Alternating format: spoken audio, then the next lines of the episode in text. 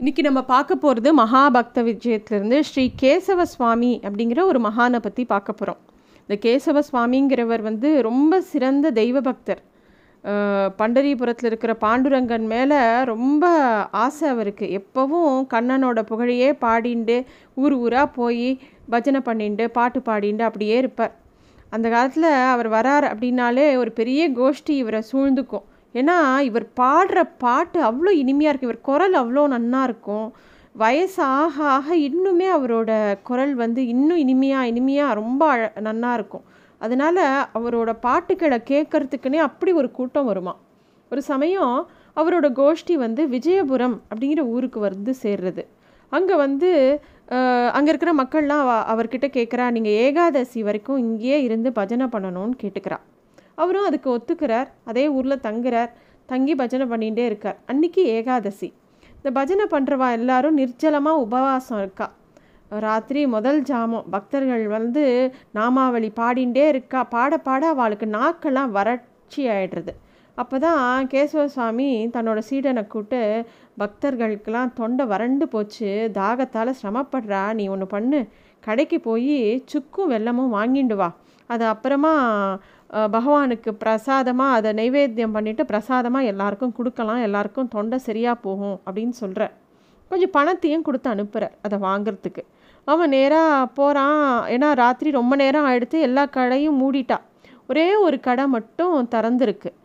அதையும் பூட்ட அப்போ தான் பூட்ட போகிறான் அந்த கடைக்காரன். இந்த சீடன் வேகமாக போய் தான் யாருங்கிறத சொல்லி இந்த சுக்கு வெல்லமும் கொடுக்கறதுக்கு கொடுக்கணும் நாங்கள் வாங்கிக்கிறோன்னு சொல்லி பணத்தை நீட்டுறான். கடைக்காரன் அதை வாங்க மாட்டேங்கிறான். சுவாமி இது வந்து எவ்வளோ பெரிய விஷயம். அவர் எப்பேற்பட்ட பாகவதோத்மர் அவருக்கு நான் கொடுக்கறதுக்கு நான் எப்படியாவது காசு வாங்குவேனா? எவ்வளோ பெரிய காரியம் பண்ணுறீங்க நீங்கள்லாம்? எப்படி பகவானுக்காக இப்படி பாடுறீங்களே உங்களோட காலக்ஷேபத்தெல்லாம் நான் கேட்டிருக்கேன்.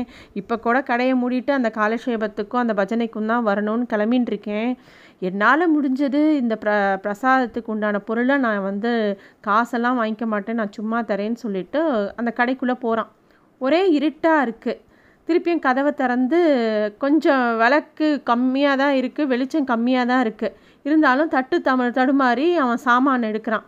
முதல்ல வெள்ளைப்பானை கிடைக்கிறது. அதை எடுத்து வந்து அந்த சிஷ்யன்கிட்ட கொடுத்துட்றான். அப்புறம் சுக்கு எங்கே இருக்குன்னு தேட ஆரம்பிக்கிறான். எலி பாஷானை வச்சுருந்த பை தான் கைக்கு தட்டுப்படுறது. அவன் தடவி பார்க்க அதுவும் சுக்கு மாதிரியே அவனுக்கு தோன்றுறது. உடனே அதில் இருக்கிறத கொஞ்சம் எடுத்து அப்படியே கொடுத்து அனுப்புகிறான் சிஷ்யன் அவசர அவசரமாக அந்த ரெண்டுத்தையும் பொடிச்சு அதை கேசவ சுவாமிகிட்ட போய் அந்த பிரசாதம் தயாராக இருக்குது நிவேதனம் பண்ணலாங்கிறான். பகவான் முன்னாடி வைக்கிறா அதில் எதிர்க்க இருக்கிறது பிரசாதம் இல்லை விஷங்கிறது யாருக்குமே தெரியாது ஆனால் பகவானுக்கு தெரியும். அப்படியே சிவபெருமான் கடலை கடைஞ்ச போது ஆலகால விஷத்தை உள்ளங்கையால் ஏந்தி அப்படியே சாப்பிட்டது நம்ம எல்லாருக்கும் தெரியும். தன்னையே தியாகம் பண்ண வந்த வள்ளல தியாகராஜன் அதனால தான் எல்லாரும் சொல்கிறோம் அப்படியே தான் பக மீரா கழிச்ச விஷமும் கிரிதாரியான கிருஷ்ணரையே போய் சேர்ந்தது. இங்கே அந்த பாஷானம் கலந்த வெள்ளத்தை நிவேதனமாக வச்ச உடனே அந்த திருக்கு எல்லா கூட்டத்தையும் பார்த்து அப்படியே சிரிக்கிறார் பெருமாள். அப்போ வந்து பெருமாளுக்கு வந்து தனக்கு முன்னாடி இந்த விஷம் இருக்குது அது அப்படிங்கிறது தெரிஞ்சிருந்தாலும் இந்த தன்னோட பக்தர்கள்லாம் இந்த விஷத்தை பிரசாதமாக சாப்பிட்டு அவளுக்கு ஏதாவது ஆச்சுன்னா என்ன பண்ணுறது பகவான் அதுக்கு ஒத்துப்பானா? அதுவும் அவ அவரோட நாம சங்கீர்த்தனம் கேட்டுட்டே இருக்கார் பகவான். விஷம் வந்து அப்படியே அந்த பிரசாதத்தை எல்லா இருக்கிற எல்லா விஷயத்தையும் தான் எடுத்துன்ட்டு அப்படியே அந்த நல்ல பிரசாதத்தை மட்டும் அங்கே இருக்கிற மாதிரி பண்ணிடுறார். மறுநாள் காத்தால் கடைக்காரன் வந்து தன்னோட சாமானெல்லாம் ஒழுங்காக எடுத்து வைக்கிறதுக்காக கடையை திறந்து எல்லாத்தையும் ஒன்று ஒன்றா எடுத்து வைக்கும்போது பார்த்தா அந்த எலிபாஷான பை மட்டும் அவிழ்ந்து கிடக்கிறத பார்க்குறான். அப்போ தான் அவனுக்கு ஞாபகம் வருது ஐயோ இதெல்லாம் நம்ம சுக்குன்னு நினச்சி எடுத்து கொடுத்துட்டோமே. எப்பேற்பட்ட பாவத்தை பண்ணிட்டோம் ஏதோ பாகவத கைங்கரியோன்னு பார்த்து பண்ணினா பணம் கூட வாங்காமல் பண்ணுறோன்னு நினச்சிண்டா இது என்னடா அது விஷத்தன்னா கொடுத்துட்டோம். அத்தனை பேரும் இந்நேரத்துக்கு இறந்து போயிருப்பாளே. நம்ம எவ்வளோ பெரிய தப்பை பண்ணிட்டோம் ஒரு சிறிய கவனக்குறைவுனால எவ்வளோ பெரிய பழியும் பாவத்துக்கும் ஆளாகிட்டோம் நம்ம என்ன பண்ண போகிறோம் இந்த பாவத்தை நம்ம எங்கே தொலைக்க போகிறோம் அப்படின்னு கதறி அழுதுன்னு ஓடுறான். வளம் எப்படி இருக்கா? எல்லா அங்கே பாடினவா? அங்கே பாகவதோத்தமர்கள்லாம் அந்த ஊரில் இருந்தவா? எல்லாரும் எப்படி இருக்கான்னு பார்க்க ஓடி ஓடி பார்க்குறான். எல்லாரையும் பார்க்குறான். எல்லார் வீட்டுக்கும் போய் பார்க்குறான். எல்லாரும் நல்லா சந்தோஷமாக நன்னா இருக்கா. சரி வேற எங்கேயாவது ஏதாவது ஆயிடுத்து அசம்பாவிதம்னு தெரியாமல் நேராக மயானத்துக்கு போகிறான் அங்கே பார்த்தா அங்கேயும் ஒன்றும் எதுவும் பிரச்சனை இல்லை. எல்லாம் அமைதியாக இருக்கு. எந்த பணமும் வரல. அப்பா அப்படின்னு அவனுக்கு ரொம்ப நிம்மதியாக இருந்தாலும் கேசவ சுவாமிகிட்ட போய் இந்த விஷயத்த சொல்லிடணும். நேராக அவரை போய் பார்க்க போகிறான் அவர் அவர் இருக்கிற இடத்துக்கு. அவரை பார்த்த உடனே சாஷ்டாங்கமாக விழுந்து கண்ணால் ஜலம் விடுறான். அப்படி அழறான். அப்புறம் எல்லாம் நடந்த விஷயத்தெல்லாம் சொல்கிறான் அப்போ தான் கேசவ சுவாமி அன்னைக்குண்டான நித்திய அனுஷ்டானங்கள்லாம் முடிச்சுட்டு பூஜைக்கு உட்கார்றார். அவர் அவரோட பெருமாளோட திவ்யமங்கல விக்கிரகத்தை பார்க்கும்போது ஒரே நீளமாக இருக்குது நீல கலரில் இருக்குது அதை பார்த்த உடனே அவருக்கு ஒன்றும் புரியலை. அதுக்குள்ளே இந்த கடைக்காரன் வந்து சொன்ன விஷயத்தெல்லாம் கேட்ட உடனே கேசவ சுவாமிக்கு என்ன நடந்ததுங்கிறது தெளிவாக புரிஞ்சுடுத்து.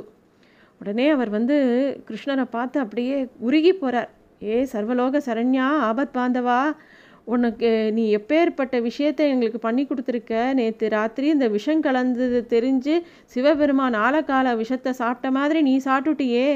பகவத் பிரசாதம் விஷமாகி மக்கள்லாம் இறந்து போயிருந்தா அப்புறம் அவளா இனிமேல் பஜனைக்கு வருவாளா? பகவானை பற்றி பாடுவாளா? இல்லை ஏதாவது பிரசாதம் கொடுத்தா நம்பிக்கையாக வாங்கி சாப்பிடுவாளா? அப் அதை நீ பண்ணினது நீ பண்ணி எங்கள் எல்லாரையும் காப்பாற்றி கொடுத்துட்டியேப்பா. எப்பேற்பட்ட கருணை உனக்கு. நீ வந்து சாப்பிட்டது இல்லாமல் அதனால உன்னோட உடம்பு இப்படி கருநீளமாக ஆயிடுத்தே. இது இதை இந்த தோஷத்தை நாங்கள் எப்படி போய் தொலைப்போம்? எங்களுக்கு என்னால் வந்து நீ இவ்வளோ நீளமாக இருக்கிறத பார்க்குற இந்த விஷம் உன் உடம்புல இருக்கிறத பார்க்குறதுக்கு என்னால் தாங்க முடியலையே. கருணாமூர்த்தியேன்னு கதறி அழுது அவர் நிறைய பாட்டு பாடுறார். அப்புறம் அவருக்கு ஒரு அசிரீரி கேட்கறது அன்பா நீ வந்து உன்னோட அன்பு எனக்கு நன்னா தெரியும். உன்னோட சிறப்பை வந்து இந்த உலகத்துக்கு காட்டுறதுக்கு தான் இந்த மாதிரி ஒரு நாடகம் நடந்தது. நீயும் குற்றம் செய்யலை இந்த கடைக்காரனும் குற்றம் செய்யலை. உங்கள் ரெண்டு பேரோட மனசு எப்படின்னு எனக்கு தெரியும். உங்களுக்கு சமாதானம் சொல்கிறதுக்கு நான் மட்டும் இல்லை ஸ்ரீதேவியும் சேர்ந்து உனக்கு சமாதானம் சொல்லணும்னு நினைக்கிறா. உங்கள் விருப்பம் போல் என்னோட அந்த நீ நீ ரொம்ப நீளமாக இருக்கிற அந்த விஷத்தை நான் இறக்கிடுறேன். நீங்கள் எப்பயும் போல் என்னை பற்றி பாடி அப்புறம் உங்களோட வயதான அப்புறம் நீங்கள் வந்து என்னை வந்து சேரு சேரலாம் அப்படின்னு சொல்லி பகவானே அவருக்கு அசிரீரியாக வாக்கு கொடுக்குறார். கேசவ சுவாமி மெய் மறந்து ஆடி பாடி பகவான் மேலே இன்னும் நிறையா நிறையா கீர்த்தனங்கள் எழுதுகிறார் இந்த அற்புதமான நிகழ்ச்சியை பார்த்த எல்லா விஜயபுர மக்களும் அப்புறமா அந்த கோஸ்வாமியை தன்னோட ஊர்லேயே ஆயுள் மு முழுக்க இருந்து இவாளுக்கு நல்ல விஷயங்களை சொல்லி நிறைய பாடல்களை இயற்றணும்னு கேட்டுக்கிறா இந்த விஜயபுரங்கிறது ஹரிபக்திக்கே ரொம்ப முக்கியமான ஒரு இடமா அதுக்கப்புறம் அந்த ஊர் ஆயிடுத்து.